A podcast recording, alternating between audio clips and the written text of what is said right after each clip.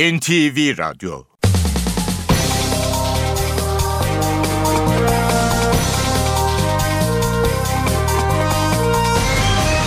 İşe giderken.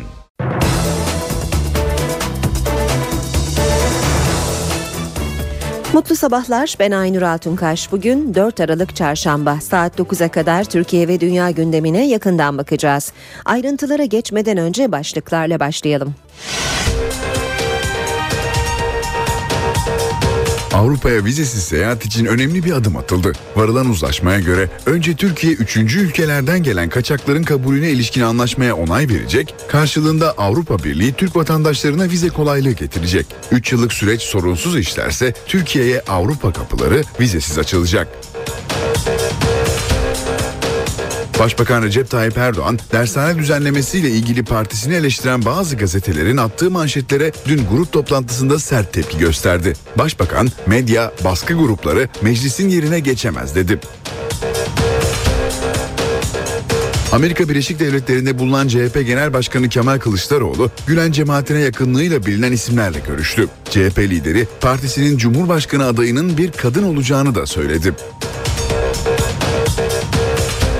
Milliyetçi Hareket Partisi Genel Başkanı Devlet Bahçeli, Başbakan Erdoğan'dan partisinden aday olacak bakanların istifasını almasını istedi. Türkiye'nin büyük bölümünde fırtına etkili. Trabzon'da bir kişi hayatını kaybetti, doğuda çatılar uçtu, İstanbul Bandırma seferleri iptal edildi. Ardahan'da bazı ilçelerde okullar kar yüzünden tatil edildi. Hrant Dink suikastı davasının sanığı Erhan Tuncel, cinayetin arkasında dönemin istihbarat daire başkanı Ramazan Akyürek'in koordine ettiği bir çetenin olduğunu iddia etti.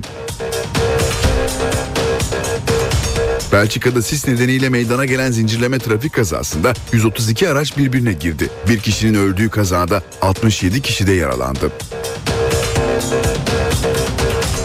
Galatasaray Ziraat Türkiye Kupası'nda Gaziantep Büyükşehir Belediyespor'u penaltı atışlarıyla eledi. Fenerbahçe de bugün kendi sahasında Fethiyespor'la karşılaşacak. İşe giderken gazetelerin gündemi.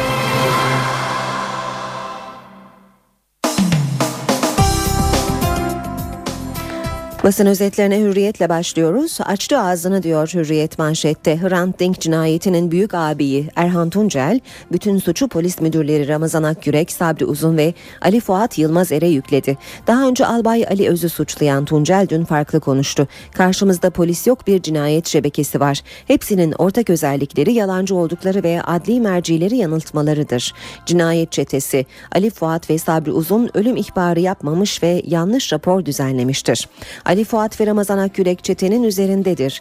Beni bir numaralı sanık yapıp kendilerini sakladılar. Ergenekon, Oda T V, Cübbeli, Şike, K C K, Hanefi Avcı suçsuz. Bunları yapan cemaat değil, bu ikisidir. Savcılık halen şahısların kurduğu tuzakla karşı karşıyadır dedi duruşmada Erhan Tuncel. Manşetler kurşun gibi. Erdoğan, terör örgütleri, çeteler, manşetler ve sermaye çevreleri meclisin ve siyasetçinin çözüm iradesini gasp edemezler dedi. Devam edelim yine Hürriyet'ten. Herkes İsrail'i sordu başlığıyla Amerikan Yahudi örgütlerinin temsilcileriyle Amerikan Kongresi'nden Ellen Macowski ile görüşen C H P lideri Kemal Kılıçdaroğlu, Türkiye ve İsrail'in ilişkilerinin düzelmesi gerektiğini savundu. Kılıçdaroğlu Hamas'la ilgili soruları yanıtlarken terör örgütü sözcüğünü kullanmadı. C H P lideri dün de Fethullah Gülen hareketinin çatı örgütlerinden Türk-Amerikan Birliği temsilcileriyle görüştü diyor Hürriyet haberinde. Milliyet'le devam ediyoruz. Manşet mucizenin adı Emre. Tinerci saldırısı sonucu girdiği komadan çıktığında on sekiz yaşında bir bebek gibiydi Emre Yıldız. Geçen yedi yılda yemeyi, yürümeyi, konuşmayı baştan öğrendi. İzmirli yirmi beş yaşındaki Emre Yıldız, üniversiteye hazırlanırken Karşıyaka'daki bir parkta yedi tinercinin sopalı saldırısına uğradı. yetmiş sekiz gün kaldığı komadan uyandığında ne konuşabiliyor ne de ihtiyaçlarını giderebiliyordu. Beyin fonksiyonları zarar gördüğü için doktorlar umutlu değildi. Ancak o, annesi Nesibe Yıldız'la birlikte yedi yılda imkansız denilebilecek bir geri dönüşe imza attı.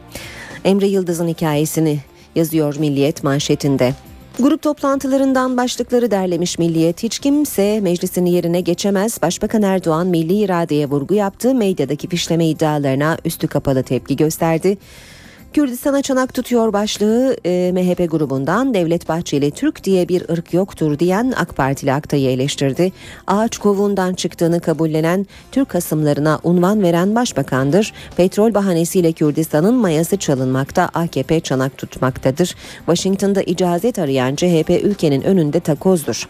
Ve B D P grubu el ele paralel devlet kurdunuz başlığını taşıyor haber. B D P eş başkanı Demirtaş, AK Parti ve cemaatin el ele paralel devlet kurduğunu iddia etti. iki bin dörtteki Milli Güvenlik Kurulu kararından cemaatin haberi yok muydu? Hükümet kaçınızı vali yaptık diye soruyor. iki yüz bin atanamayan yüz yirmi bin dershane öğretmeni var. Hepsi insan onuruna yakışan biçimde çalışsınlar. Tasarruf dip, dipte, borç tavanda diyor Milliyet. Başbakan Erdoğan'a kredi kartı kullanmayın, elinizde ne var ne yok alırlar uyarısı yaptıran borç miktarı B D D K'nın Kasım sonu verilerine göre bir trilyon lirayı aştı. Bireysel, ticari ve kurumsal tüm borçları kapsayan bu rakam iki bin yediden beri yüzde üç yüzlük artış anlamına geliyor. Aynı dönemde hane halkı tasarruf oranı yüzde on iki virgül ikiden yedi virgül üçe düştü. Görmeyerek gol attılar. Bir tarafta eski futbolcu Bülent Korkmaz, futbolcu Mehmet Topal, görme engelli milli futbolcular Ali Çağlar ve Mikail Güçlü, diğer tarafta Metin Tekin, Ali Gültiken, Tümer Metin ve basın mensupları. Türksel Sesi Görenler Futbol Ligi'nin tanıtımı amacıyla Engelliler Günü'nde düzenlenen maçta ilginç bir deneyim yaşadılar. Sabah gazetesi var sırada. Çözüm iradesini gasp ettirmeyiz başlığını taşıyor sabahın manşeti. Başbakanın açıklamaları. Her meselenin çözüm yeri Türkiye Büyük Millet Meclisi'dir. Ne manşetler ne de sermaye çevreleri meclisin çözüm iradesini gasp edebilir. Kurtuluş Savaşı'nda Ankara'nın Polatlı ilçesinden top sesleri gelirken meclis vazifesini yerine getirmişti. Bugün de sermayesini, manşetlerini, kışkırtmalarını adeta kurşun gibi meclise çevirenlere taviz vermeyeceğiz. Sabahtan e, yine aktarmaya devam edelim. Öldü öldü dirildi. Galatasaray Ziraat Türkiye Kupası'nda adını beşinci tura yazdırırken ecel terleri döktü. Konuk ettiği P T T birinci Lig ekibi Gaziantep Büyükşehir Belediyespor karşısında iki farklı üstünlüğünü koruyamayan ve zaman zaman e, yuhalanan aslan penaltılarla sonuca gitti. Yıldırım her branştan söz aldı. Fenerbahçe'nin tüm branşlardaki takımlarına verdiği yemeğe eşiyle katılan Başkan Aziz Yıldırım, oyunculardan şampiyonluk sözü alıp ekstra prim vaat etti. Zaman gazetesine bakalım. Türkiye orta öğretim kalitesinde kırk dördüncü sırada diyor manşeti Zaman'ın. O E C D'nin altmış beş ülkedeki eğitim araştırması dün Paris'te açıklandı. dört yüz bin öğrencinin katıldığı dünyanın en kapsamlı eğitim araştırmasına göre Türkiye orta öğretim kalitesinde altmış beş ülke arasında kırk dördüncü sırada yer aldı. Eğitim ortalaması Vietnam, Sırbistan ve Estonya gibi ülkelerin altında kalan Türkiye, fen bilimleri ve metin anlama kategorilerinde ise en hızlı ilerleme kaydeden ülkeler arasına girdi. Cumhur, e, Cumhuriyet gazetesi var sırada. O da bavulunu açtı diyor Cumhuriyet manşette. Dink suikastı sanığı Erhan Tuncel perde arkasında Ramazan Akyürek'le Ali Fuat Yılmazer vardı dedi.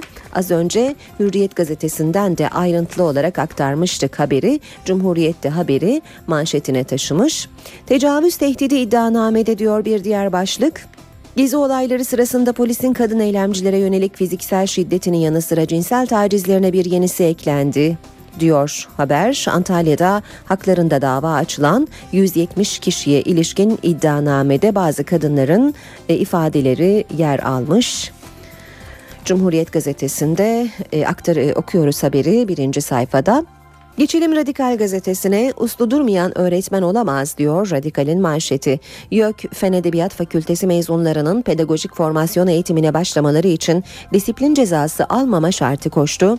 Kılavuzun başvuru başlıklı beşinci maddesinde adaylardan mezun olduğu üniversiteden disiplin cezası almadığına dair belge getirmesi şartı koşuldu. Öğrenci ve öğretim üyelerinin tepkisi üzerine YÖK Yürütme Kurulu şartın kaldırılmasından yana görüş belirtti. Son sözü YÖK Genel Kurulu söyleyecek. Uyuyan hakim ve savcıya inceleme. Hakimler ve Savcılar Yüksek Kurulu, Ethem Sarısülük davasında uyuyan üye Cevdet Bak ve savcı Mustafa Şahin hakkında resen inceleme başlattı. Milli Güvenlik Kurulu belgesinden ceza almadım. Bülent Arınç, Milli Güvenlik Kurulu belgeleri yayımlayan Baransu'nun suç işlediğini iddia etti. iki bin üçte kurulun çok gizli belgesini yayımladığım için dava açıldı. Deniz Zeyrek'in yazısını okuyoruz. Star gazetesine bakalım. Manşetleri kurşun gibi meclise çevirdiler. Başbakan meclisin siyasetin saygınlığından taviz vermeyeceğiz dedi. Kurtuluş Savaşı'nda Polatlı'dan top sesleri gelirken meclis vazifesini yerine getirmişti. Bugün sermayesini, manşetlerini, kışkırtmalarını kurşun gibi meclise çevirenlere rağmen siyasetin saygınlığından taviz vermeyeceğiz. Her meselenin çözüm aracı siyasettir. Ne manşetler ne de sermaye çevreleri siyasetçinin çözüm iradesini gasp edebilir. Star bu sözleri manşetine taşıyor. Bir başka başlık, erken dönüşene daha çok teşvik. Bakanlar Kurulu dönüşüm için iki bin on beşe kadar zaman tanınan dershanelere verilecek teşviklerin kademeli olmasını kararlaştırdı. Hemen dönüşen dershanelere yüksek teşvik verilecek. Teşvik miktarı iki yıllık geçiş sürecinde kademe kademe düşecek. Habertürk'te Büyük Abiye Tanık Koruma başlığı manşette. Büyük abi Erhan Tuncel polise şok suçlamalarda bulunarak savcının kendisini tanık koruma programına aldığını söyledi. Soğuk geldi, tüm kamplar açıldı. Savaştan kaçan Suriyeliler kamu kamplarına alınacak diyor Habertürk sürmanşetinde. Yeni Şafak'ta da manşet, meclise kurşun sıkıyorlar. Başbakan Erdoğan'ın az önce diğer gazetelerden aktardığımız sözlerini Yeni Şafak da manşetine taşıyor. Bir diğer başlık, Hatay'a süper başkan. Başbakan Erdoğan grup toplantısında on beş belediye başkan adayını daha açıkladı. Yargı reformunda önemli katkısı olan Adalet Bakanı Sadullah Ergin, Suriye sorunu nedeniyle kritik hale gelen Hatay'da aday gösterildi deniyor haberin ayrıntılarında. Bir başka başlık, Milli Güvenlik Kurulu'nun hükmü iki ayda sona erdi. yirmi beş Ağustos iki bin dört tarihli Milli Güvenlik Kurulu'nda Gülen grubunu bitirme kararına imza atmakla suçlanan hükümetin iki ay sonra yayınladığı genelgeyle irtica ile mücadele adı altındaki tavsiye kararını işlevsiz kıldığı ortaya çıktı diyor Yeni Şafak haberinde. Saat yedi on sekiz, işe giderken de gündeme yakından bakmaya başlayalım. Türkiye'nin büyük bir bölümü şiddetli fırtınanın etkisinde. Trabzon'da bir kişi hayatını kaybetti. Batı'da deniz ulaşımı aksadı, doğuda çatılar uçtu. Fırtına Trabzon'da can aldı. Liman sahasında gümrük muhafaza memurlarının kullandığı kabin şiddetli rüzgar ve dalgaların etkisiyle devrildi. Kabinde bulunan Tahir Aktaş hayatını kaybetti. İki kişi yaralandı. Fırtına Kuzey Ege'de deniz ulaşımını olumsuz etkiledi. Çanakkale Boğazı'nda saatteki hızı yetmiş kilometreye ulaşan fırtına nedeniyle Lapseki-Gelibolu feribot seferleri iptal edildi. Eceabat ilçesinde kuvvetli poyraz nedeniyle bazı iş yerleri zarar gördü. Marmara Denizi'nde de şiddetli poyraz etkisini gösterdi. Bandırma-İstanbul arasındaki feribot seferleri iptal oldu. İzmir'in Foça ilçesinde fırtınadan tekneler battı. Fırtına Karadeniz'de de etkili oldu. Kastamonu'nun İnebolu ilçesinde fırtına nedeniyle dalga yüksekliği dört metreye ulaştı. Yük gemileri İnebolu limanına sığındı. Balıkçılar denize açılamadı. Fırtınada Zonguldak'ta da dev dalgalar oluştu. Açıkta bekleyen bir gemi uzun süre yalpaladı.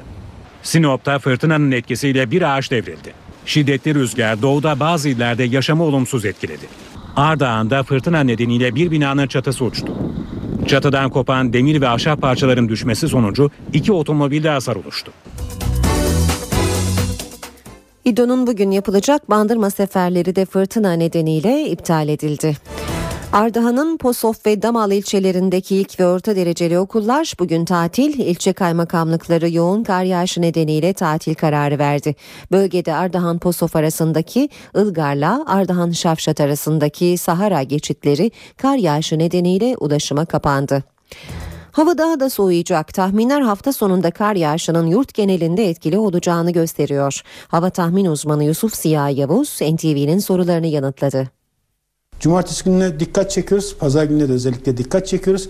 Cumartesi günü Marmara, İç Ege, İç Anadolu, Kuzey Basya, Batı Karadeniz'de yer yer yoğun olmak üzere kar yağışları görülecek ve Marmara'da da Poyraz gene kuvvetli olarak etkili esecek. Sıcaklıklar da hız, hızlı bir şekilde düşecek. Soğuk hava hafta başından itibaren etkisini göstermeye başladı. Ancak bu daha başlangıç. Cumartesi günü itibariyle sıcaklıklar daha da düşecek ve kar yağışı yurt genelinde etkili olacak. Bu durum gelecek hafta ortasına kadar sürecek. İstanbul'da gece sıcaklıkların sıfır dereceye kadar düşmesini bekliyoruz. Ankara'da eksi bir dereceye kadar düşecek. Hem soğuk havanın hem de kar yağışlarının yurdun büyük bölümünde özellikle kuzey, iç ve doğu bölgelerinde etkili olmasını beklemekteyiz. Yalnız soğuk havaya değil, yağışlara ve sise karşı da dikkatli olunmalı. Muğla'nın kıyı kesimlerinde yağışların kuvvetli olarak görülmesini bekliyoruz. Gece sıcaklıklar hissedilir derecede düşüyor. Ankara'da eksi dört derece, Erzurum'da eksi on beş dereceye kadar düşecek ve bu bölgelerde sabah saatlerinde yoğun sisle birlikte buzlanma ve don olayının görülmesini bekliyoruz. Bu bölgedeki vatandaşlarımız, özellikle sürücülerimizin tedbirli olmasını istemekteyiz. Türkiye Cumhuriyeti vatandaşlarının vizesiz Avrupa Birliği ülkelerine seyahat edebilmesinin önündeki bir engel daha aşılıyor. Türkiye ve Avrupa Birliği bir süredir yürüttüğü yol haritası müzakerelerinde imza aşamasına geldi. Başbakan Erdoğan da varılan mutabakata onay verdi. Deniz Kilislioğlu'nun özel haberi. Türkiye ve Avrupa Birliği, Türkiye Cumhuriyeti vatandaşlarının Avrupa Birliği ülkelerine vizesiz girebilmesi müzakerelerinde uzlaşmaya vardı. İki taraf bir süredir devam eden görüşmelerde gündeme gelen karşılıklı çekinceleri giderdi. Avrupa Birliği Dışişleri ve İçişleri Bakanlıkları Avrupa Birliği yetkilileriyle ortak bir metin üzerinde uzlaşma noktasına geldi. Uzlaşma çerçevesine Başbakan Recep Tayyip Erdoğan da onay verdi. İmzaların Aralık ayı içinde atılması bekleniyor. Peki süreç nasıl işleyecek? Türkiye önce Avrupa Birliği ile geri kabul anlaşmasını imzalayacak. Eş zamanlı olarak vize muafiyetine yönelik müzakereler başlayacak. Türkiye geri kabul anlaşmasıyla kendi üzerinden Avrupa Birliği'ne kaçak yollardan giden üçüncü ülke vatandaşlarını geri almayı kabul edecek. Anlaşmanın yürürlüğe girmesi için meclis onayına getirilmesi şart. Geri kabul anlaşması yürürlüğe girdikten sonra karşılıklı bir izleme süreci olacak. Avrupa Birliği Türkiye'nin, Türkiye Avrupa Birliği'nin yükümlülüklerini yerine getirip getirmediğine bakacak.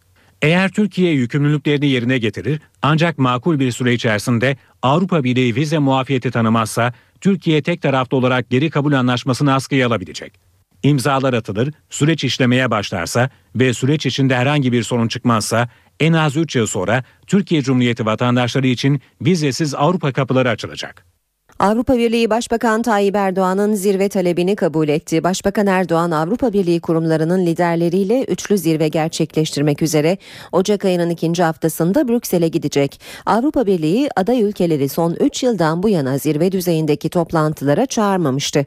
Başbakan Erdoğan, Brüksel'de Türkiye'nin ve partisinin Avrupa Birliği daimi temsilcilik binalarını hizmete açacak.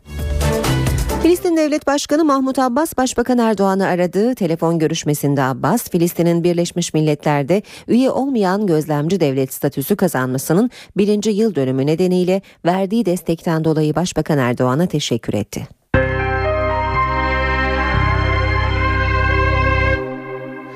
Başbakan Erdoğan dershane tartışmalarında partisini eleştiren bazı gazetelerin attığı manşetlere partisinin grubunda sert tepki gösterdi. Her meselenin çözüm yeri Türkiye Büyük Millet Meclisi'dir dedi.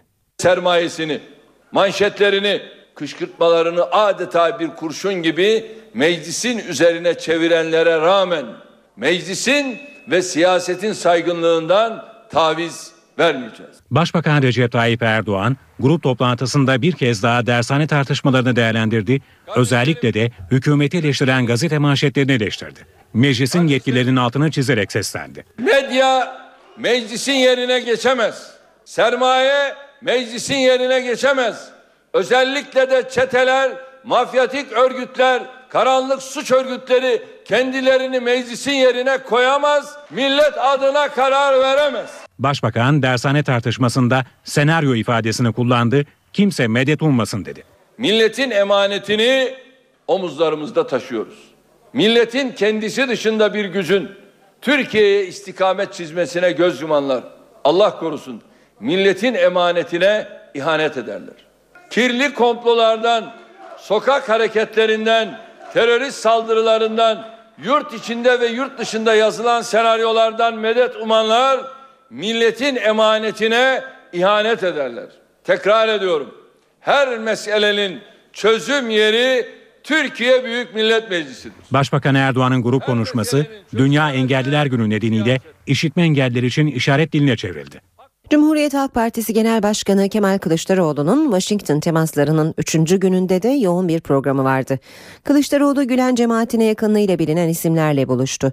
Ardından Washington Post gazetesini ziyaret etti. Onuruna düzenlenen resepsiyona katılan C H P lideri partisinin Cumhurbaşkanı adayının bir kadın olacağını söyledi. Cumhuriyet Halk Partisi Genel Başkanı Kemal Kılıçdaroğlu Washington temaslarının üçüncü gününde Kılıçdaroğlu ilk olarak Gülen cemaatine yakınlığıyla bilinen Türk-Amerikan Birliği temsilcileriyle kahvaltıda bir araya geldi. Kahvaltıya Amerika Birleşik Devletleri'nin çeşitli kentlerinden Gülen cemaatine yakın isimler katıldı. Dershaneler konusunun gündeme gelmediği belirtildi. Kılıçdaroğlu daha sonra Davos zirvesinde Başbakan Erdoğan'ın tepkisini çeken moderatör, Amerikalı gazeteci David Ignatius'la bir araya geldi. Washington Post gazetesinde gerçekleşen görüşmede Suriye, Irak, Gezi Parkı, Amerika Birleşik Devletleri'nin Orta Doğu politikası ve Ermeni meselesi görüşüldü. Kemal Kılıçdaroğlu buradan Temsilciler Meclisi'ndeki Türkiye Dostluk Grubu eş başkanları ile birlikte resepsiyona katıldı. İkili görüşmelerde Türkiye-Amerika Birleşik Devletleri ilişkilerinin önemi vurgulandı.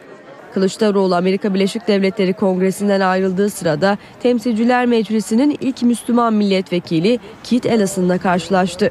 C H P lideri Temsilciler Meclisi'ndeki Cumhuriyetçi Parti üyeleriyle akşam yemeğinde bir araya geldi. Kendisini izleyen gazetecilere açıklamalar yapan Kılıçdaroğlu, Cumhurbaşkanı adaylarının kadın olacağını belirtti. Yüksek Seçim Kurulu yerel seçimlerde aday olacak bakanların istifasına gerek yok demişti. Bu karara M H P liderinden eleştiri geldi. Bahçeli'nin hedefinde Kılıçdaroğlu'nun Amerika ziyareti ve Kuzey Irak'la imzalanan petrol mutabakatı da vardı. Bu mesnetsiz, ucube ve anormal karar demokrasinin ilke ve esaslarını içe saymaktan, çiğnemekten ve dikkate almamaktan başka bir şey değildir. M H P lideri Devlet Bahçeli, Yüksek Seçim Kurulu'nun yerel seçimde aday olacak bakanların istifa etmelerine gerek yok kararını eleştirdi. Bahçeli, aday bakanları istifaya çağırdı. Başbakan Erdoğan demokrasinin zerresini içinde taşıyorsa, siyasi ahlakın kırıntısına sahipse aday olmuş veya olacak bakanların derhal istifasını istemelidir. Bahçeli C H P'yi de eleştirdi. Manevi değerlerimizi istismar eden, bölücülere umut veren, P K K'ya el uzatan iktidar partisiyle Washington'dan icazet arayacak, siyasetini yabancılara endesleyecek kadar çaresizliğe mahkum hale gelen ana muhalefet partisi ülkemizin önündeki başlıca takozdur. M H P liderinin gündeminde Kuzey Irak'la görüşmeleri devam eden enerji işbirliği konusu da vardı. Gerçek olan şudur ki, petrol bahanesiyle Kürdistan'ın mayası çalınmakta, meşruiyeti sağlanmakta ve A K P'de buna çanak tutmaktadır.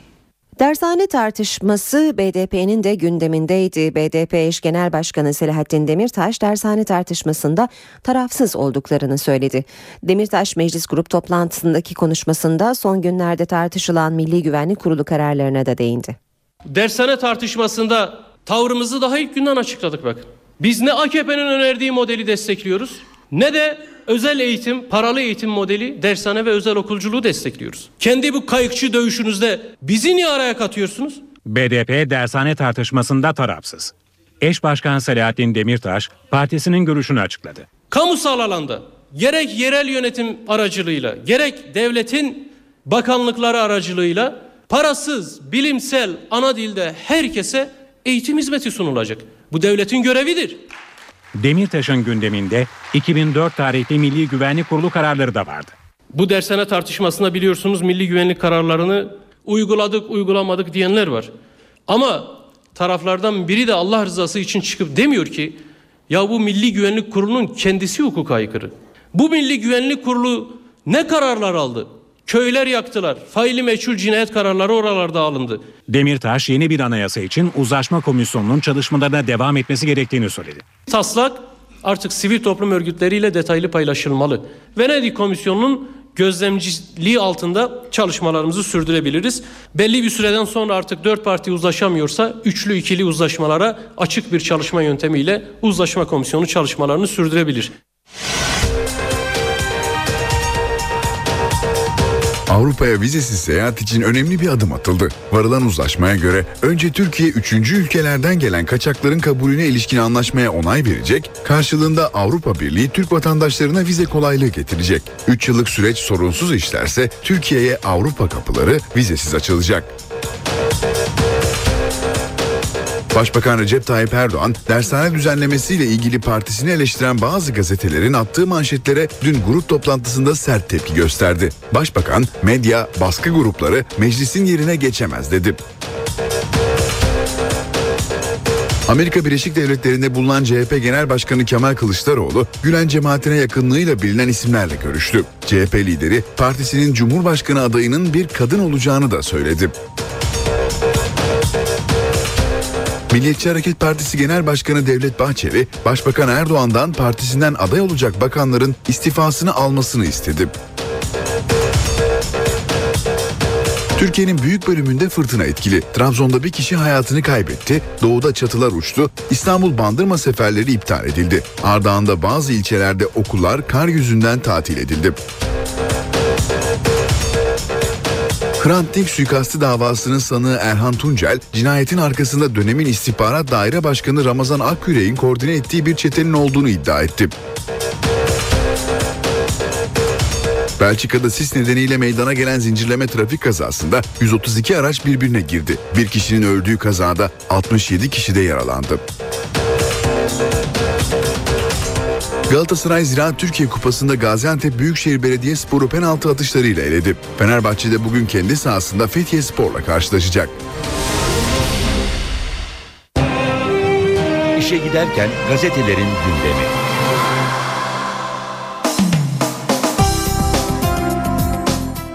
Şimdi gazetelerden spor haberleri okuyacağız. Fanatik gazetesinde sallandı yıkılmadı başlığı manşette.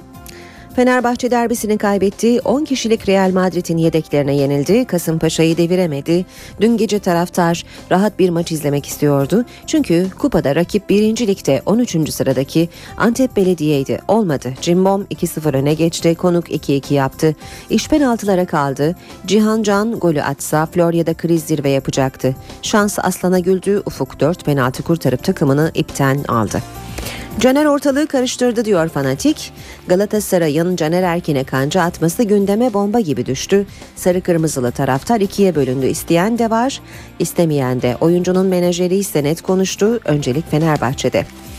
Foto maçın manşeti şampiyonluk balosu. Fenerbahçe'de tüm şubelerin sporcuları, eski yeni yöneticiler ve camianın önde gelen isimlerinin buluştuğu Faruk Ilgaz tesislerindeki gecede adeta şampiyonluk balosunun provası yapıldı. Biz bir aileyi sloganıyla düzenlenen tarihi gecenin parolasıysa hedef tüm branşlarda şampiyonluk oldu. Baloda coşan Aziz Yıldırım şampiyon olacak, tüm şubelere kendi cebinden astronomik prim verme vaadinde bulundu. A M K gazetesi Snyder Manchester United'da diyor. Galatasaraylı Yıldız İngiliz deviyle Londra'da el sıkıştı. Cimbom'dan ayrılmayacağını söyleyen Snyder'in Manchester United'la her konuda anlaştığını yazıyor gazete. Devam edelim spor haberlerine. Hürriyet gazetesine bakalım şimdi de. Yedekleri de ayrı kalem, ayrı alem demiş Hürriyet. Yıldızlarıyla Türkiye ve Şampiyonlar Ligi'nde taraftarını mutlu edemeyen Galatasaray, aslan e, aslarından yoksun kadrosuyla kupadan elenmekten kıl payı kurtuldu diyor. Hürriyet gazetesi Beşiktaş cephesinden bir başlık. Fenerbahçe'nin oyuncuları bizden daha iyi. Slaven Bilic derbide berabere kaldıkları ezeli rakiplerinin kadro yapısını övdü. Devre arasında geriye yaslanın değil ileri gidin dedim dedi. Süper Paşalar diyor Hürriyet gazetesi bir diğer haberinde. Kasımpaşa'nın bu sezon yakaladığı müthiş çıkışta payları çok büyük. Scarione ile Ryan Babel gol ve asistleriyle dört büyüklerin yıldızlarını geride bıraktı. Hürriyet gazetesinden yine aktaralım. Aslan File'de kayıp, Sev Şampiyonlar Ligi'nde galibiyeti olmayan Galatasaray dördüncü maçında Alman ekibine de yenildi. üç bir maçın skoru. Engelleri aştık sesi gördük. Görme engellilerin en önemli varlığı işitme duyuları.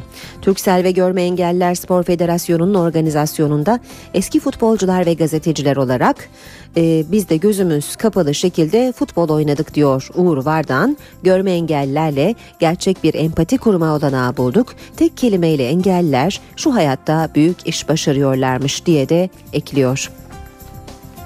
Kaptanın değeri on beş milyon euro. Onur'un sözleşmesindeki yedi buçuk milyon euroluk serbest kalma bedeli iki katına çıkarılacak. Son olarak Manchester United'ın takibinde olduğu iddia edilen başarılı futbolcunun sözleşmesini iyileştirecek olan Bordo Mavili yönetim transfer görüşmelerinde de tek yetkili olacak. Onur Kıvrak haberi Trabzon e, sayfasında, Hürriyet gazetesinde. Milliyet'in spor sayfalarını çevirmeye başlayalım şimdi de. Şikayetim var Hakim Bey. Fenerbahçe yönetiminin tüm branşları bir araya geldiği gecede geceye Ebru Gündeş'in söylediği bu şarkı damga vurmuş diyor Milliyet gazetesi haberinde. Kime inanacağız başlığını yine Milliyet'te görüyoruz. Artık öyle bir noktaya geldik ki diyor Şansal Büyükağa, ne hakem kararlarından ne de hakem yorumlarından bir şey anlayabiliyoruz. Taraftara çok hak veriyorum. Hangi hakem kararına nasıl güvenecekler? Şaşırdılar diye de devam ediyor yazısına. Az önce A M K'den okuduk, Snyder satılıyor başlığını Milliyet'te de görüyoruz.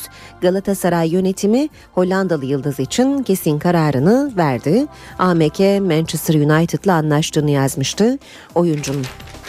Devam edelim.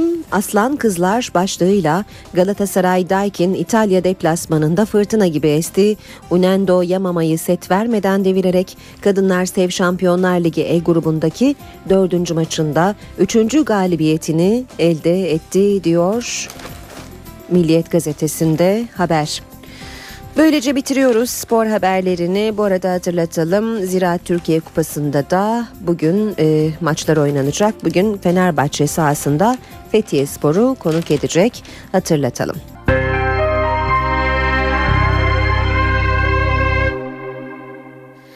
Şimdi gündeme yakından bakmaya devam edelim. AK Parti'nin yerel seçimlerde yarışacak on beş belediye başkan adayı daha belli oldu.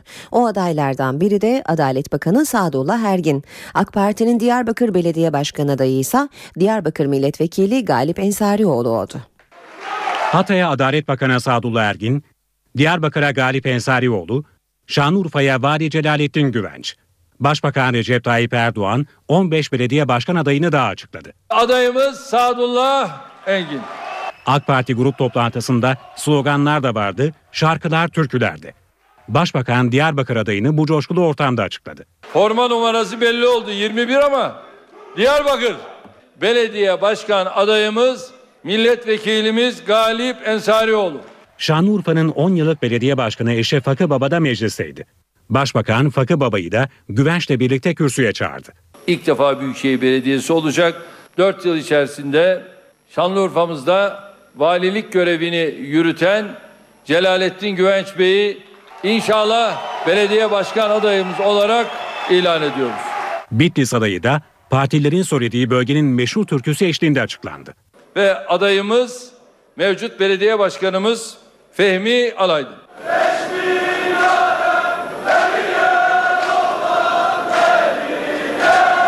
Başbakan daha sonra hem adaylarla hem de o şehirlerin milletvekilleriyle baş başa görüştü, sohbet etti. Ve diğer adaylar: Ardahan'da Faruk Köksoy, Iğdır'da Mustafa Buluş, Erzincan'da Cemalettin Başsoy, Bingöl'de Yücel Barakazi, Hakkari'de Osman Kızılban, Rize'de Reşat Kasap, Batman'da Mehmet Emin Ekmen, Ağrı'da Hasan Arslan, Erzurum'da Mehmet Sekmen, Van'da Osman Nuri Gülaçar, Samsun'da ise Yusuf Ziya Yılmaz seçim yarışına girecek. Şanlıurfa Büyükşehir Belediye Başkanı Ahmet Eşref Akıbaba, Başbakan Erdoğan'ın başkan adayı olarak Celalettin Güvenci seçmesini değerlendirdi. Kırgın olmadığını söyleyen Akıbaba, Güvenci destekleyeceğini söyledi ve öleceğimi bilsem başka partiden aday olmam dedi. Belediye başkanı olduğunuz zaman bu sizin devamlı olacağınız anlamına gelmez. Böyle uygun görülmüş. Bir sene öncesinden partiye girerken bana ne görev verilirse verilsin ben partimde olacağım demiştim. Onun için şimdi kalkıp kimden ne teklif gelirse gelsin benim yani öleceğimi de bilsem, bilsem ki yüzde doksanla kazanacağım, yine hayatta öyle bir şeye girmem. Çünkü Ahmet Fakıbaba sözünün eri bir adam.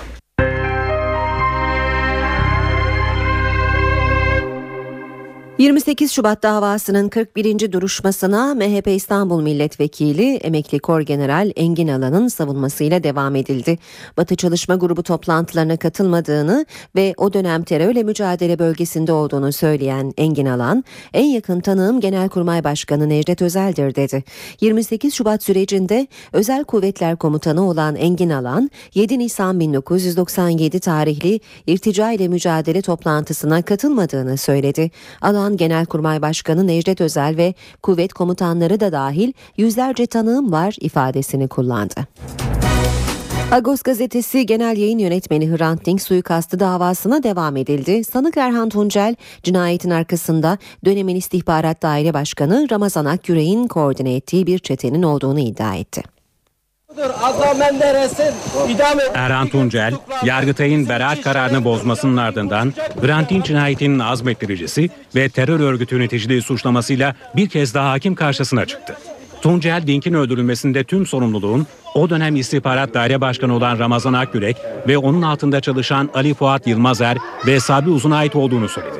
Tuncel ayrıca K C K, Oda T V, Şike ve Ergenekon gibi davalarda da bu çetenin rolü olduğunu öne sürdü, beni kullandılar dedi. Dönemin İstanbul valisi Muammer Güler ve Emniyet Müdürü Celalettin Cerrah'ın olayda ihmali bulunmadığını iddia etti. Tuncel'in avukatı da müvekkili hakkında tutukluluk kararının kaldırılmasını istedi. Dink ailesinin avukatları Tuncel'in ifadesinin emniyetin rolünü ortaya koyduğunu belirtti. Jandarma hakkındaki şüphelere de değinen avukatlar, o dönemde Trabzon Jandarma İl Alay Komutanı olan Ali Öz'ün yargılandığı davanın bu davayla birleştirilmesi taleplerini yineledi. Avukatlar ayrıca Ergenekon davasında ortaya çıkan bazı bilgi ve belgelerin de eksiksiz olarak iletilmesi talebinde bulundu. Dava başlamadan önce Çağlayan Adliyesi önünde toplanan Hrant'ın arkadaşları grubu, "Hrant'ın katillerini de iyi bilirsiniz" sloganıyla eylem yaptı. Davayı yedi Ocağı erteleyen mahkeme, sanıklardan Ahmet İskender hakkında yakalama kararı çıkarılmasına hükmetti. Hakimler ve Savcılar Yüksek Kurulu Ankara'da gezi eylemleri sırasında polis tabancasından çıkan kurşunla hayatını kaybeden Ethem Sarısülük davasında hakim ve savcının uyuduğuna yönelik iddialar hakkında inceleme başlattı. Yüksek Kurul mahkeme heyetinde yer alan üye hakim Cevdet Bak'la Cumhuriyet Savcısı Mustafa Şahin'in uyuduklarını gösteren fotoğrafların Twitter'da paylaşılması üzerine konu hakkında inceleme başlattı. Fotoğrafların Twitter'da paylaşılmasını ihbar kabul eden kurul, gerek görülmesi halinde hakim ve savcı için soruşturma başlatılabileceğini belirtti. Antalya'da gezi protestolarına katıldıkları iddia edilen yüz yetmiş kişi hakkında iddianame hazırlandı. İddianamede zanlıların polisi sözlü cinsel tacizle suçlayan ifadelerine de yer verildi. Cumhuriyet Savcısı Ahmet Diler'in hazırladığı iddianamede ifadelerine yer verilen yüz yetmiş şüpheliden çoğu olaylarla ilgisi olmadığını, tesadüfen o bölgeden geçerken gözaltına alınıp darp edildiğini belirtti. Zanlılar polisin kendilerine hakaret, cinsel taciz ve tehdit içeren sözler söylediğini iddia etti. Zanlılar bazen polisin, bazen de eli sopalı sivillerin gruplar halinde saldırdığını da öne sürdü. Polis kamerası görüntülerinden hazırlanan çok sayıda D V D de delil olarak iddianamede yer aldı. Gezi olayları ile ilgili İzmir'de devam eden davada ise sekiz tutuklu sanık daha tahliye edildi. İçişleri Bakanı Muammer Güler, hükümete ters düşen cemaatlerin fişlendiği iddialarını yalanladı. Güler, "Fişleme diye bir şey yok. Biz bizimle olan insanlara, bizim tabanımızı oluşturan insanlara karşı böyle bir şey asla yapamayız, yapmayız" dedi. Kazakistan Büyükelçiliği'nin resepsiyonunda konuşan Güler, bazı cemaatlere yönelik fişleme iddialarını değerlendirdi. "Böyle bir niyet, böyle bir kasıt, böyle bir amaç asla olamaz" dedi. Güler, tartışılan Milli Güvenlik Kurulu kararları ile ilgili de devletin böyle bir talimatının olmadığını belirtti. "Bu işler birilerinin aralarını belki soğutmak, belki karşı karşıya getirmek için yapılıyor" diye konuştu. N T V Radyo. Günaydın herkese, yeniden yeni saate başlıyoruz. Ben Aynur Altunkaş. Gökhan Abur yanımızda, birazdan son hava tahminlerini konuşacağız. Önce gündemin başlıkları. Avrupa'ya vizesiz seyahat için önemli bir adım atıldı. Varılan uzlaşmaya göre önce Türkiye üçüncü ülkelerden gelen kaçakların kabulüne ilişkin anlaşmaya onay verecek, karşılığında Avrupa Birliği Türk vatandaşlarına vize kolaylığı getirecek. üç yıllık süreç sorunsuz işlerse Türkiye'ye Avrupa kapıları vizesiz açılacak. Başbakan Recep Tayyip Erdoğan, dershane düzenlemesiyle ilgili partisini eleştiren bazı gazetelerin attığı manşetlere dün grup toplantısında sert tepki gösterdi. Başbakan, "Medya, baskı grupları meclisin yerine geçemez" dedi. Amerika Birleşik Devletleri'nde bulunan C H P Genel Başkanı Kemal Kılıçdaroğlu, Gülen cemaatine yakınlığıyla bilinen isimlerle görüştü. C H P lideri, partisinin Cumhurbaşkanı adayının bir kadın olacağını da söyledi. Milliyetçi Hareket Partisi Genel Başkanı Devlet Bahçeli, Başbakan Erdoğan'dan partisinden aday olacak bakanların istifasını almasını istedi. Türkiye'nin büyük bölümünde fırtına etkili. Trabzon'da bir kişi hayatını kaybetti, doğuda çatılar uçtu, İstanbul Bandırma seferleri iptal edildi. Ardahan'da bazı ilçelerde okullar kar yüzünden tatil edildi. Hrant Dink suikastı davasının sanığı Erhan Tuncel, cinayetin arkasında dönemin istihbarat daire başkanı Ramazan Akyürek'in koordine ettiği bir çetenin olduğunu iddia etti. Belçika'da sis nedeniyle meydana gelen zincirleme trafik kazasında yüz otuz iki araç birbirine girdi. Bir kişinin öldüğü kazada altmış yedi kişi de yaralandı. Galatasaray Ziraat Türkiye Kupası'nda Gaziantep Büyükşehir Belediyespor'u penaltı atışlarıyla eledi. Fenerbahçe'de bugün kendi sahasında Fethiyespor'la karşılaşacak. Evet, şimdi hava durumu var sırada. E, kar alarmı veriliyor yurt genelinde, hatta İstanbul'a kadar da geleceği e, söyleniyor e, tahminlere göre. Ama tahminler e, yanıltıcı olabilir çünkü bazı sistemler çok çabuk değişebilir. Gökhan'a burası soralım.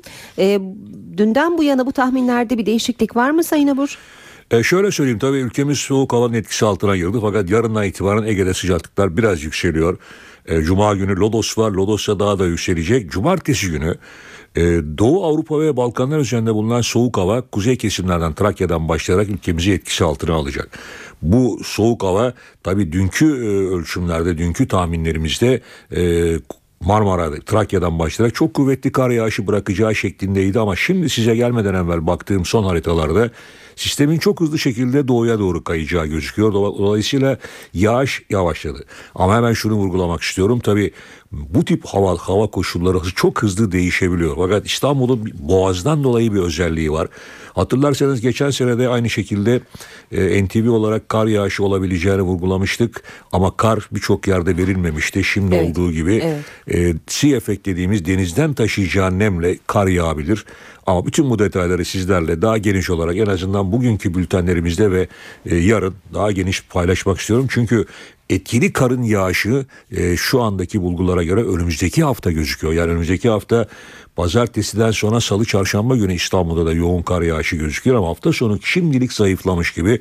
Fakat yurdun kuzey kesimlerinde yağış devam edecek. Yani kar biraz gecikmeli gelecek. Biraz gecikmeli evet. gelecek. Yani hafta sonu yağış biraz yavaşlamış gibi şu anda. Hı hı. Bugün için e, özellikle e, Güney Ege'yi ve Batı Akdeniz'i zaman zaman uyarmak istiyorum. Çünkü bölgede sağanak yağışlar dün başlamıştı. Bugün etkisini giderek arttırıyor. Özellikle Muğla, Denizli arasında yağışlar kuvvetli. Batı Akdeniz'de Antalya'nın batı ilçeleri, Fethiye e, tarafında, Kaş tarafında kuvvetli yağış var. Kemer'e doğru olan bölgede yağış var.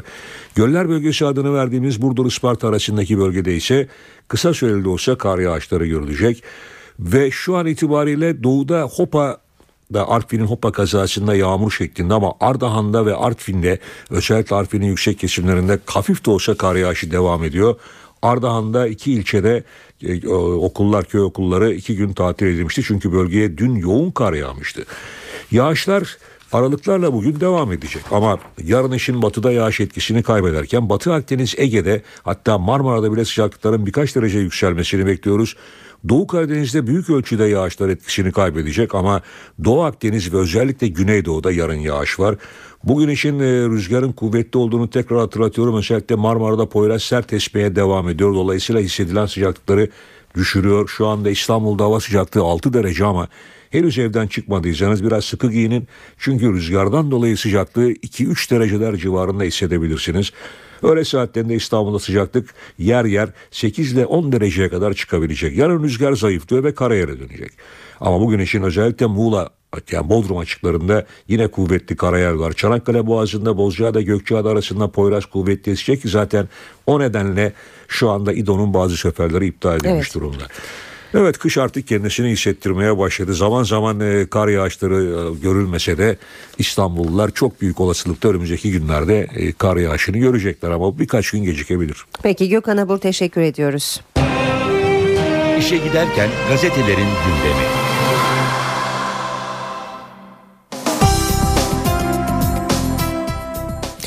Şimdi gazetelere bakacağız. Hürriyet'le başlayalım. Açtı ağzını diyor Hürriyet manşette. Hrant Dink cinayetinin büyük ağabeyi Erhan Tuncel bütün suçu polis müdürleri Ramazan Akyürek, Sabri Uzun ve Ali Fuat Yılmazer'e yükledi.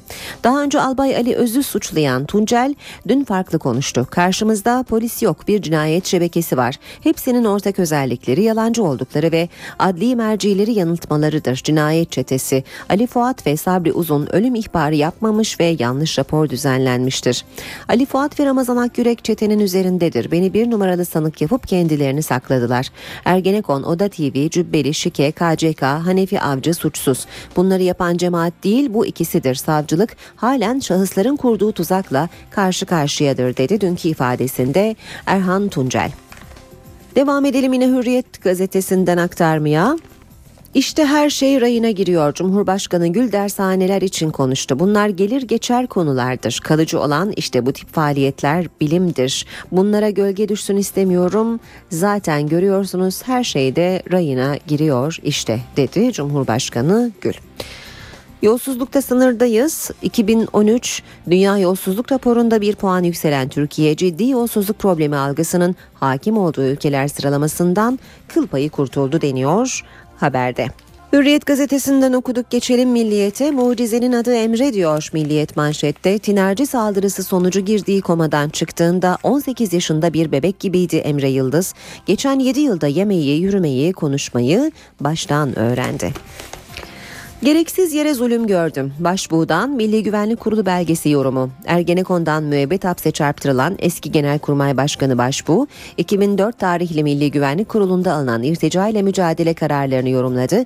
Bu belgelerin ortaya çıkmasından sonra en gereksiz yere zulmedilen kişinin kendisi olduğunu gördüğünü söyleyen Başbuğ, tutuklanmama neden olan kara propaganda siteleri de Milli Güvenlik Kurulu kararları doğrultusunda açıldı. Ancak o siteleri ben kapattım dedi. Tasarruf dipte, borç tavanda. Başbakan Erdoğan'a kredi kartı kullanmayın, elinizde ne var ne yok alırlar uyarısı yaptıran borç miktarı B D D K'nın Kasım sonu verilerine göre bir trilyon lirayı aştı. Bireysel, ticari ve kurumsal tüm borçları kapsayan bu rakam iki bin yediden beri yüzde üç yüzlük artış anlamına geliyor. Aynı dönemde hane halkı tasarruf oranı yüzde on iki virgül ikiden yedi virgül üçe düştü. Gazeteleri okumaya devam edelim. Sırada Sabah gazetesi var. Manşet: çözüm iradesini gasp ettirmeyiz. Başbakan Erdoğan'ın dünkü grup konuşmasından başlıklar. Her meselenin çözüm yeri Türkiye Büyük Millet Meclisi'dir. Ne manşetler ne de sermaye çevreleri meclisin çözüm iradesini gasp edebilir. Kurtuluş Savaşı'nda Ankara'nın Polatlı ilçesinden top sesleri gelirken meclis vazifesini yerine getirmişti. Bugün de sermayesini, manşetlerini, kışkırtmalarını adeta kurşun gibi meclise çevirenlere taviz vermeyeceğiz. Devam ediyoruz basın özetlerine. Zaman gazetesiyle manşet: Türkiye ortaöğretim kalitesinde kırk dördüncü sırada. O E C D'nin altmış beş ülkedeki eğitim araştırması dün Paris'te açıklandı. dört yüz bin öğrencinin katıldığı dünyanın en kapsamlı eğitim araştırmasına göre Türkiye ortaöğretim kalitesinde altmış beş ülke arasında kırk dördüncü sırada yer aldı. Eğitim ortalaması Vietnam, Sırbistan ve Estonya gibi ülkelerin altında kalan Türkiye, fen bilimleri ve metin anlama kategorilerinde ise en hızlı ilerleme kaydeden ülkeler arasına girdi. Radikal var sırada. Uslu durmayan öğretmen olamaz. YÖK, Fen Edebiyat Fakültesi mezunlarının pedagojik formasyon eğitimine başlamaları için disiplin cezası almama şartı koştu. Öğrenci ve öğretim üyelerinin tepkisi üzerine YÖK Yürütme Kurulu şartını kaldırılmasından yana şartın kaldırılmasından yana görüş belirtti. Son sözü YÖK Genel Kurulu söyleyecek. Uyuyan hakim ve savcıya inceleme. Hakimler ve Savcılar Yüksek Kurulu, Ethem Sarısülük davasında uyuyan üye Cevdet Bak ve savcı Mustafa Şahin hakkında resen inceleme başlattı. Dershanelere bir yıl daha, dershane temsilcileriyle bir araya gelen Bakan Avcı, Ocak'ta her şeyin söylendiği bir tasarıyı meclise sunacağız dedi. Cumhuriyet'te devam edelim. Dink davasını manşetine taşımış Cumhuriyet, o da bavulunu açtı başlığıyla. Dink suikastı sanığı Erhan Tuncel'in açıklamalarını görüyoruz. Perde arkasında Ramazan Akyürek'le Ali Fuat Yılmazer vardı başlığıyla. Devam edelim gazetelerden haberlere. Sırada Star var. Manşetleri kurşun gibi meclise çevirdiler diyor Star manşette. Başbakan Erdoğan'ın grup konuşmasını manşetine taşımış gazete. Hemen altında da erken dönüşene daha çok teşvik başlığını görüyoruz. Bakanlar Kurulu dönüşüm için iki bin on beşe kadar zaman tanınan dershanelere verilecek teşviklerin kademeli olmasını kararlaştırdığı deniyor haberin ayrıntılarında. Vizesiz Avrupa Birliği imzaya kaldı. Türkiye ile Avrupa Birliği, Türk vatandaşlarına vizesiz seyahat yolunu açacak geri kabul anlaşmasında uzlaşmaya vardı. Başbakan Erdoğan önce Türk vatandaşlarına vize kolaylığı ve yaklaşık üç yıl sonra ise tamamen vize muafiyeti getirecek uzlaşmaya onay verdi. İmzaların bu ay içinde atılması bekleniyor. Habertürk'e bakacağız. Büyük abiye tanık koruma diyor Habertürk manşette. Büyük abi Erhan Tuncel polise, e, bu, polise şok suçlamalarda bulunarak savcının kendisini tanık koruma programına aldığını söyledi. Soğuk geldi, tüm kamplar açıldı. Savaştan kaçan Suriyeliler kamu kamplarına alınacak deniyor haberin ayrıntılarında. Ve son olarak da Yeni Şafak'a bakacağız. Yeni Şafak'ta manşet, meclise kurşun sıkıyorlar. Yine Başbakan Erdoğan'ın gruptan sözlerini görüyoruz. Bir diğer başlık, Milli Güvenlik Kurulu'nun hükmü iki ayda sona erdi. yirmi beş Ağustos iki bin dört tarihli Milli Güvenlik Kurulu'nda Gülen grubunu bitirme kararına imza atmakla suçlanan hükümetin iki ay sonra yayınladığı genelgeyle irtica ile mücadele adı altındaki tavsiye kararını işlevsiz kıldığı ortaya çıktı deniyor haberin ayrıntılarında. Saat sekiz yirmi N T V Radyo'da işe giderken de birlikteyiz. Şimdi başkente uzanacağız. Karşımızda Özgür Akbaş var. Günaydın Özgür. Günaydın Aynur. E, bugün başkentte neler bekleniyor? Gündem için neler söylersin?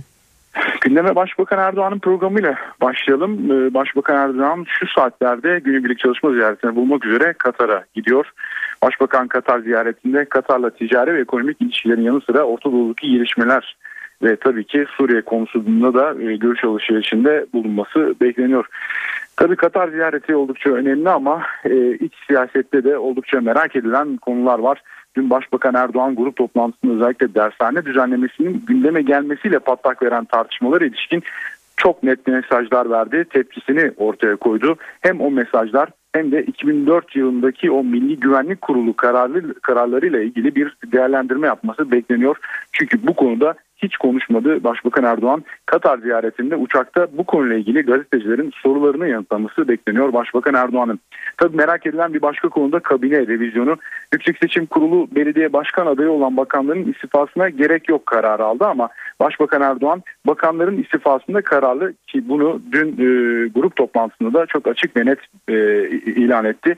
Yüksek Seçim Kurulu'nun seçim takvimini açıklamasının ardından bakanların istifa edeceğini söyledi Başbakan. Şimdilik iki bakan aday, Adalet Bakanı Sadullah Ergin ve Aile ve Sosyal Politikalar Bakanı Fatma Şahin. Ulaştırma Bakanı Binali Yıldırım'ın da on iki Aralık'ta İzmir için adının açıklanması bekleniyor. Bunu da hatırlatalım. Kabine revizyonunda bu adaylar açıklandıktan sonra aralığın sonuna doğru gerçekleşmesi beklendiğini de söyleyelim.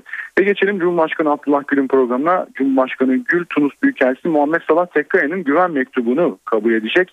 E, bazen bu güven mektubu e, kabul ederken bazen açıklamalarda da bulunuyor Cumhurbaşkanı. E, bugün de belki açıklama yapması e, muhtemel olabilir diyelim. Ve geçelim Orman ve Su İşleri Bakanı Veysel Eroğlu'nun e, basın toplantısına. Bu toplantı önemli çünkü son dönemde Türkiye pek yağış almadı. Acaba susuzlukla karşı karşıya mıyız sorusu gündemde. İşte bu sorulara cevap verecek Bakan Eroğlu iki bin on üç iki bin on dört su ve yağış durumu hakkında bir basın toplantısı düzenleyecek. Başkent Ankara'da yirmi sekiz Şubat davası devam ediyor. Sanıkların savunmaları bugün e, alınacak ama davayla ilgili çok kritik, önemli bir gelişme var. E, Milli Güvenlik Kurulu'nun o iki bin dört yılında e, ortaya çıkan kararı e, dün itibariyle e, mahkeme başkanlığına sunuldu. Sanık avukatları tarafından sunuldu ve davanın düşürülmesi talebi e, talebi e, iletildi mahkeme başkanına, baş, mahkeme heyetine. E, bu kararın önümüzdeki duruşmalarda alınması bekleniyor. E, dava düşürülecek mi yoksa devam mı kararı alacak? Bu da gerçekten merak konusu. E, meclis gündemine geçelim. Meclis gündeminde oldukça yoğun. Meclis Genel Kurulu dün başladığı tam gün yasası görüşmelerine kaldığı yerden devam edecek. Dün genel üzerine görüşmeler yapıldı. Bugün maddelerine geçilecek genel kurul görüşmelerinde. E, milletvekillerin basın toplantısı var. E, son not Anayasa Uzlaşma Komisyonu'ndan aktaralım. Anayasa Uzlaşma Komisyonu e, hatırlayacaksınız. Meclis Başkanı masadan kalktı ve liderlere bir mektup yazdı. Ama üç, par- üç muhalefet partisi B D P, C H P ve M H P toplanmaya devam ediyordu. Hatta iki toplantısını gerçekleştirdi. O iki toplantıya da AK Parti katılmadı. E, bugün son toplantı yapılacaktı. E, ancak B D P masaya oturmayacağını ilan etti. E, masanın dağılmaması için o masaya oturmayacağını ilan etti. E, B D P'nin böyle bir karar almasının ardından e, C H P ve M H P'li Anayasa Uzlaşma Komisyonu üyeleri toplantının bir başka tarihe ertelenmesi kararı aldılar. liderlerden Meclis Başkanı Cem İşçi'ye mektubun gitmesinin ardından toplantının yapılması bekleniyor. Evet, Ankara'da öne çıkan gündem başlıkları böyleydi. Söz yeniden Aynur'da. Özgür, teşekkürler, kolay gelsin.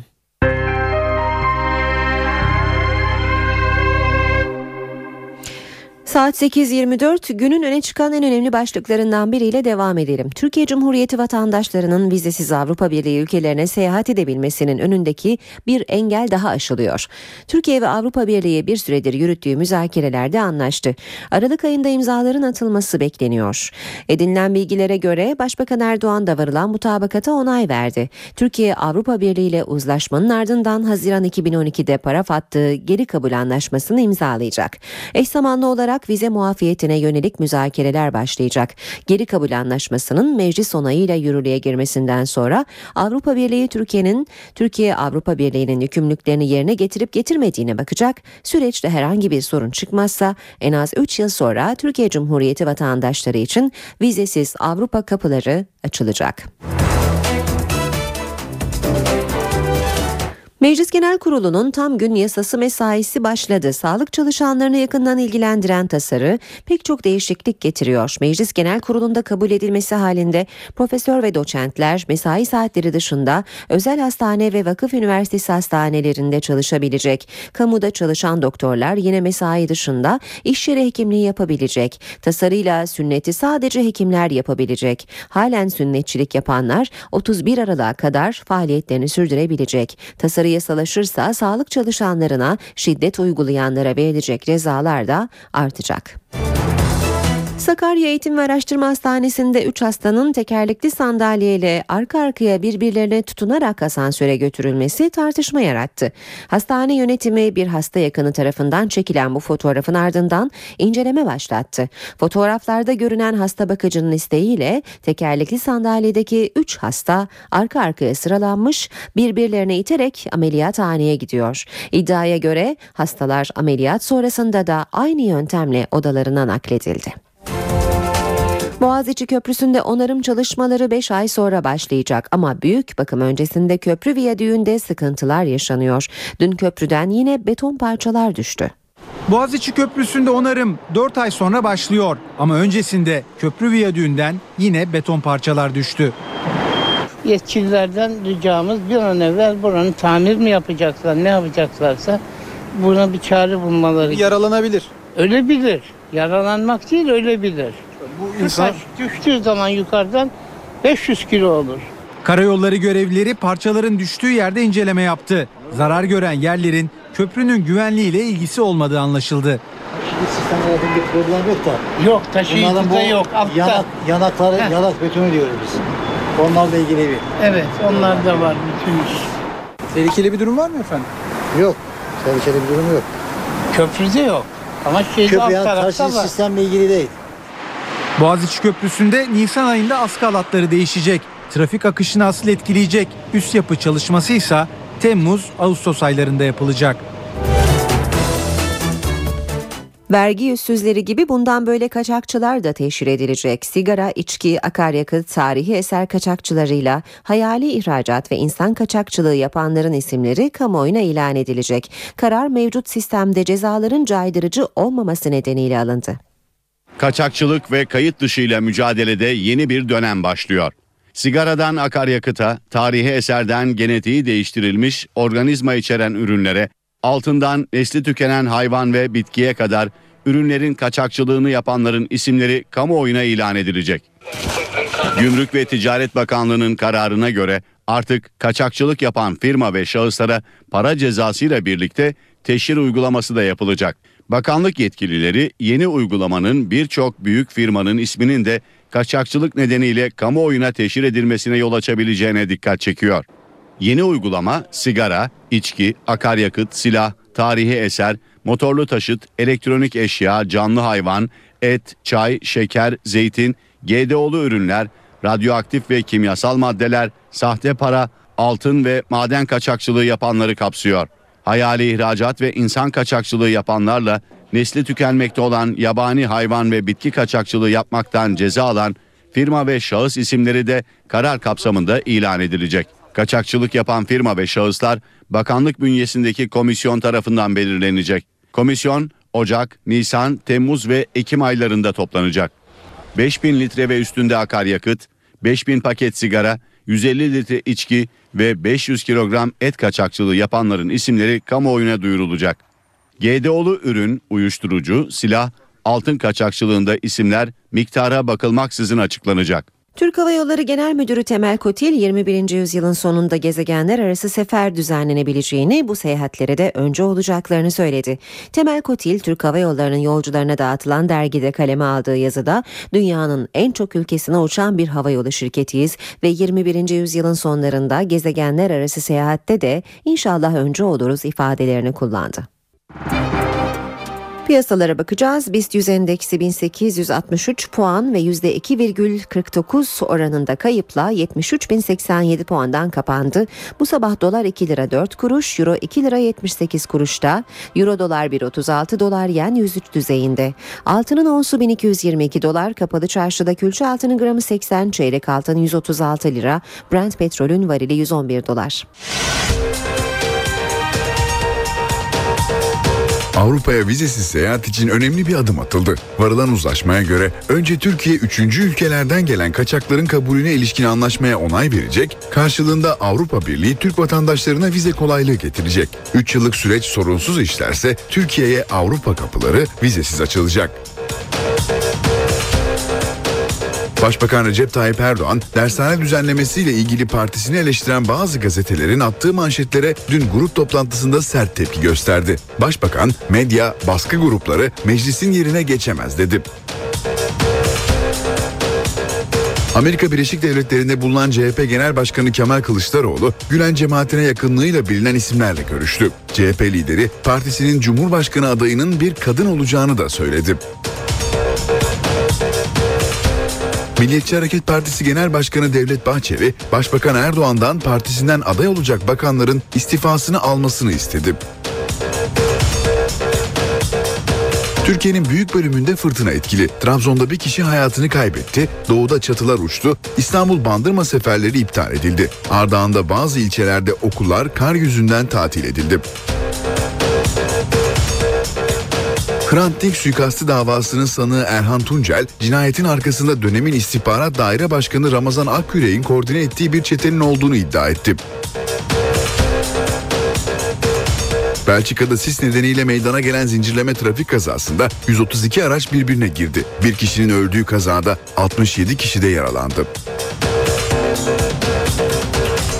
Galatasaray Ziraat Türkiye Kupası'nda Gaziantep Büyükşehir Belediyespor'u penaltı atışlarıyla eledi. Fenerbahçe de bugün kendi sahasında Fethiyespor'la karşılaşacak.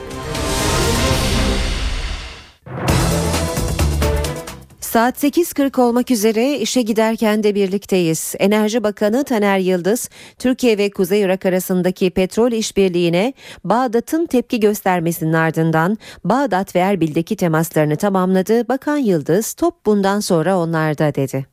Top bundan sonra Kuzey Irak ve Merkezi Irak hükümetindedir ve inşallah kendileri e, anlaşırlar ve bize de iyi bir haber verirler diye düşünüyorum. Enerji Bakanı Taner Yıldız, Bağdat ve Erbil ziyaretlerinden beklentisini bu sözlerle anlattı. Aralık ayının önemine işaret etti. Kendi aralarındaki bu tabakatın e, Merkezi Irak hükümetinden alacakları rızanın bir yoklukta değil, bir varlıkta buluşması lazım. O varlık da petrolün çıkartılmasıdır, petrolün sevk edilmesidir. Aralık ayı içerisinde inşallah bunu e, gerçekleştireceklerine e, inanıyor ve ümit ediyorum. Kuzey Irak'ta hem petrol ve doğalgaz sahaları işletmesi hem de boru hatları inşa edilmesi yönünde sözleşmelere imza atan Ankara, Bağdat'a Basra petrolleri içinde yeşil ışık yaktı. Basra'dan gelen boru hattının e, yaklaşık dört yüz kilometrelik kısmını e, Iraklı kardeşlerimiz, Merkezi Irak hükümeti Türkiye'ye teklif etti. İsterlerse ortak yapabiliriz, isterlerse müstakil alanda yapabiliriz. Dünyadan haberlerle devam edelim. Belçika'da sis nedeniyle meydana gelen zincirleme trafik kazasında yüz otuz iki araç birbirine girdi. Kazanın olduğu bölgeye Sahra Hastanesi kuruldu.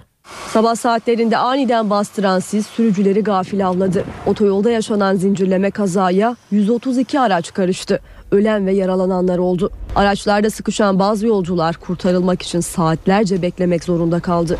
Bölgeye sevk edilen ilk yardım ekipleri kaza yerinin yakınlarında Sahra Hastanesi kurdu. Bazı yaralıların durumunun ağır olduğu belirtiliyor. yüz otuz iki otomobilin karıştığı zincirleme kaza sonrası yöneticiler yerel afet planının yürürlüğe koyulduğunu açıkladı. Filistin lideri Yasser Arafat zehirlenmedi, enfeksiyondan öldü. İddia Fransız bilim insanlarından geldi. Bu açıklama İsviçre Enstitüsü'nün kısa süre önce Arafat'ın zehirlendiği yönünde açıkladığı raporla çelişiyor. Filistin'in efsane lideri Yasser Arafat'ın ölümünün üzerinden yaklaşık on yıl geçmesine rağmen tartışmalar sürüyor. Arafat'ın ölüm nedenini araştıran Fransız bilim insanları zehirlenme iddialarını reddetti. Uzmanlara göre Arafat genel bir enfeksiyon nedeniyle öldü. Kısa bir süre önce İsviçreli bilim insanları Arafat'ın naaşından alınan örneklerde radyoaktif polonyum bulunduğuna dair bir rapor açıklamıştı. Yeni açıklanan raporsa İsviçre Enstitüsü'nün açıkladığı raporla çelişir nitelikte. Yasser Arafat'ın eşi Süha Arafat açıklanan son raporla oldukça sarsıldığını söylüyor. Ancak soruşturmanın hala sürdüğüne de vurgu yapıyor.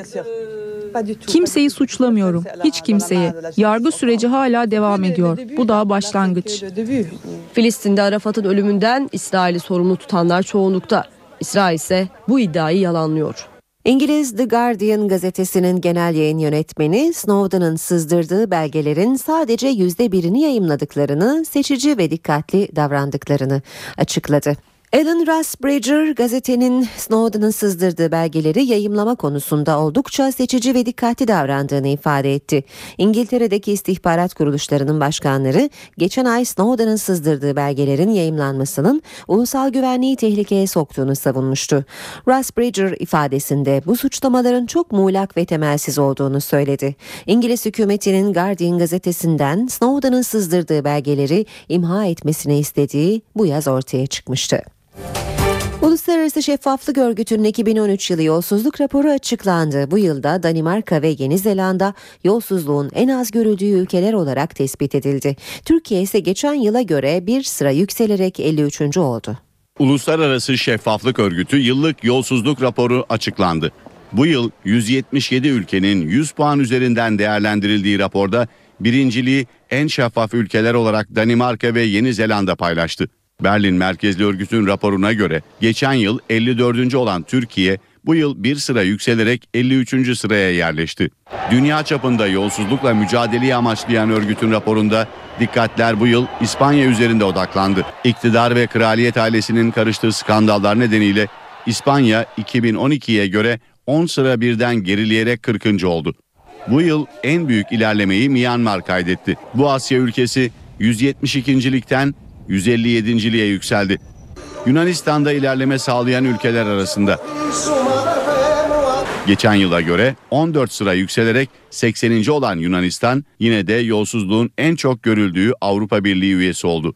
Dünya çapında en fazla yolsuzluğun olduğu ülkelerse Somali, Afganistan ve Kuzey Kore olarak sıralandı. Kadınlar ve erkekler neden farklı düşünür ve davranır? Bilim dünyasının artık bu soruya bir cevabı var. Buna göre kadın ve erkeğin beyin yapıları birbirinden farklı. Erkeklerin beyin sinirleri arasındaki bağlantılar sade, kadınlarınki ise karmaşık. Kadınlar ve erkekler arasındaki fark beyin yapılarında gizli. Bilim adamları iki cinsiyet arasındaki düşünme ve davranış farkının arkasında sahip oldukları değişik beyin yapıları olabileceğini ortaya koydu. Amerika Birleşik Devletleri Ulusal Bilimler Akademisi tarafından yayınlanan araştırma erkek ve kadın beyinlerindeki sinir bağlantılarını inceledi. Buna göre erkeklerde sinirler arasındaki bağlantılar beynin aynı lobunda, ön ve arka taraflar arasında kuruluyor. Kadın beyninde ise sinir bağlantıları sağ ve sol loblar arasında bir taraftan diğer tarafa doğru diziliyor. Erkeklerin haritada yön bulmak ve kas kontrolü gibi konumsal alanlarda, kadınlarınsa hafıza ve ön sezi gibi sözel alanlarda daha iyi olması da buna bağlanıyor. Daha önce psikolojik deneylerle ispatlanabilen kadın ve erkekler arasındaki zihinsel farklar ilk kez fiziksel özelliklerdeki değişikliklerle açıklanabiliyor. Araştırmaya göre beyindeki bu fark ergenlik döneminde ortaya çıkıyor. Detaylı beyin haritalarının kadın ve erkeklerin düşünce yapısındaki farkları anlamanın yanı sıra cinsiyet bağlantılı psikolojik rahatsızlıkların anlaşılmasına da yardımcı olacağı belirtiliyor. Bu haberle işe giderken sona erdi. Hoşça kalın. N T V Radyo